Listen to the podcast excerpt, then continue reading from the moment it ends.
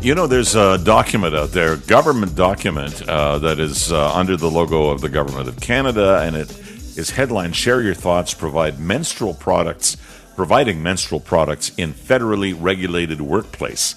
Current status open, and it says opened on August 3rd, 2021, and will close to new input on September 7th, 2021. And what they're doing is they're, and they say so, we're consulting Canadians. That means you, if you want to contribute a, a, a thought or two, we're consulting Canadians on the proposal to require, require federally regulated employers to provide menstrual products in the workplace. And this initiative aims to ensure access to menstrual products for federally regulated employees to reduce the following physical and psychological health risks, the prevalence of harassment and violence in the workplace, and the prevalence of missed work due to a lack of access to menstrual products. And uh, the second point here is support our commitments to gender equity. Um, we're going to talk to uh, an expert on this in just a moment, but I'm going to tell you where I kind of got my comeuppance. And I was in my 20s and I was uh, the young manager of a, a, growing radio station back then. And I, I had two people in my office, a man and a woman. They were from an advertising agency. They were doing a presentation to me to represent us and, uh, and do our advertising of this radio station. Doesn't matter other than to context it for you. And in the middle of this presentation, the woman went, Oh my God, excuse me, I have to leave. And she jumped up and ran from the room. I never saw her again. She was very embarrassed by what had happened. I didn't know at that point what had happened. And she never even came back to complete the presentation, not that day, not any other day. So I turned to her partner, the guy, and I said, What's going on? And he said, Well, she's gone to the bathroom. I think she's had an accident. And it turned out that she had gotten her period right there and she had not expected it that was was my comeuppance, and and I realized because we men are just completely unaware of anything, certainly at a young age, which I was, um, and that is that we operate a little differently, we men and we women, and uh, that I had to make allowances for things that happened to women that didn't happen to men, and and I've been able to do that, and I was raised, frankly, in a home that was fairly feminist in orientation because of my mother. So I, I, I wouldn't comment on this, save to say it's probably a reasonable idea, and it's certainly not the most costly thing that there ever was. Let's bring our guest on. She is Jana Girdauskas. She's founder of the Period Purse, a registered Canadian charity dedicated to menstrual equity. Good morning. Good morning, Peter. Thanks for having me on. It's a pleasure to have you on. Tell me about how you got involved in this. For you, it's a full time thing. We don't have, um, at least on this level, uh, any kind of equity for not just men and women, because men don't get a period, um, but menstrual equity, meaning there is a differentiation between haves and have nots of the female gender. You're right. It's something that I never had thought about four and a half years ago before I started the period purse. I was just driving to work. I'm a teacher. I grew up in a, a privileged household where I always had period products in my bathroom. And I saw somebody panhandling at my window. And right there, I thought, what does this person do on her period? And it struck me really because me sitting in my privilege, I've always been able to have it. So that's where the period purse was born.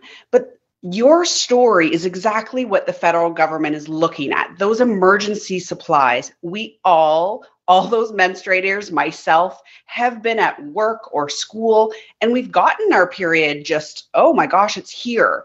And maybe you're without those a pad and tampon in your bag. So this is where the federal government is going for their gender equity mission that they're really on and putting their their money where their mouth is and trying to get those emergency products in all those federally regulated buildings. I think it's a really great step forward and, and we need this.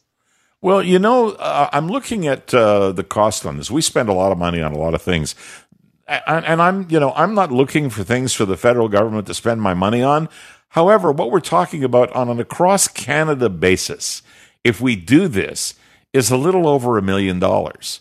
And I'm not saying that that's chump change, but on a cross Canada basis, it's nothing to give people some form of dignity that they're denied right now.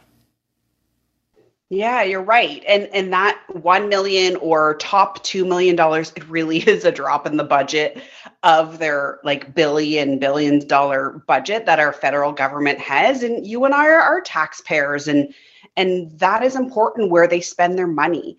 But if that colleague of yours many years ago had free products in the bathroom, she didn't wouldn't have to go home. Or women and girls and menstruators they're missing work like that. They're missing school. And so having those emergency supplies in the bathroom free for those federally regulated companies it's important. So we I can be the same as you, and your old colleague can sit at that table and continue to put her best work forward and not go home because her period just surprised her one day. I find it rather strange that we're even having this conversation in 2021. And the reason is pretty simple. I mean, men and women have been around for uh, some thousands of years. Uh, menstruation is not a new thing, but it is something that, you know, you've got to go out and you've got to spend, what, eight or 10 bucks to buy a box of whatever it is that you particularly uh, choose to use to handle your issue. And uh, if you don't have eight or ten dollars, that becomes a monster problem. Yeah, you're right. It's it is something that people are are shocked that we're talking about it. One, they don't think it's necessary, but that's when we question like, well, why is toilet paper necessary? Every bathroom I go into in the public or at my workplace, there's free toilet paper and soap. So why can't there be free pads and tampons because that is also a bodily function that I can't control. So it is something we've never talked about because periods have been so stigmatized and and shameful. But also really peter men have been at the decision making table. And like you said and naturally of course men who don't menstruate have never thought hey i need a pad right now or toilet papers here. Why aren't menstrual products here? So it's a really good thing that you can recognize and say, wow, this, I've never thought about this. And really, a few years ago, I also had never thought about it. So it's a great step forward. I hope more companies jump on this bandwagon and say, toilet paper's here, we got soap, and we have pads and tampons. Well, I want to thank you for coming on and talking a little bit about this. I think it's important, and I think it's important to shine a light on it, even if it doesn't immediately affect you, i.e., maybe your past menopause, whatever it happens to be. There are a lot of people who it does affect. Janet Girdauskas, uh, have a great day. Thanks, Peter.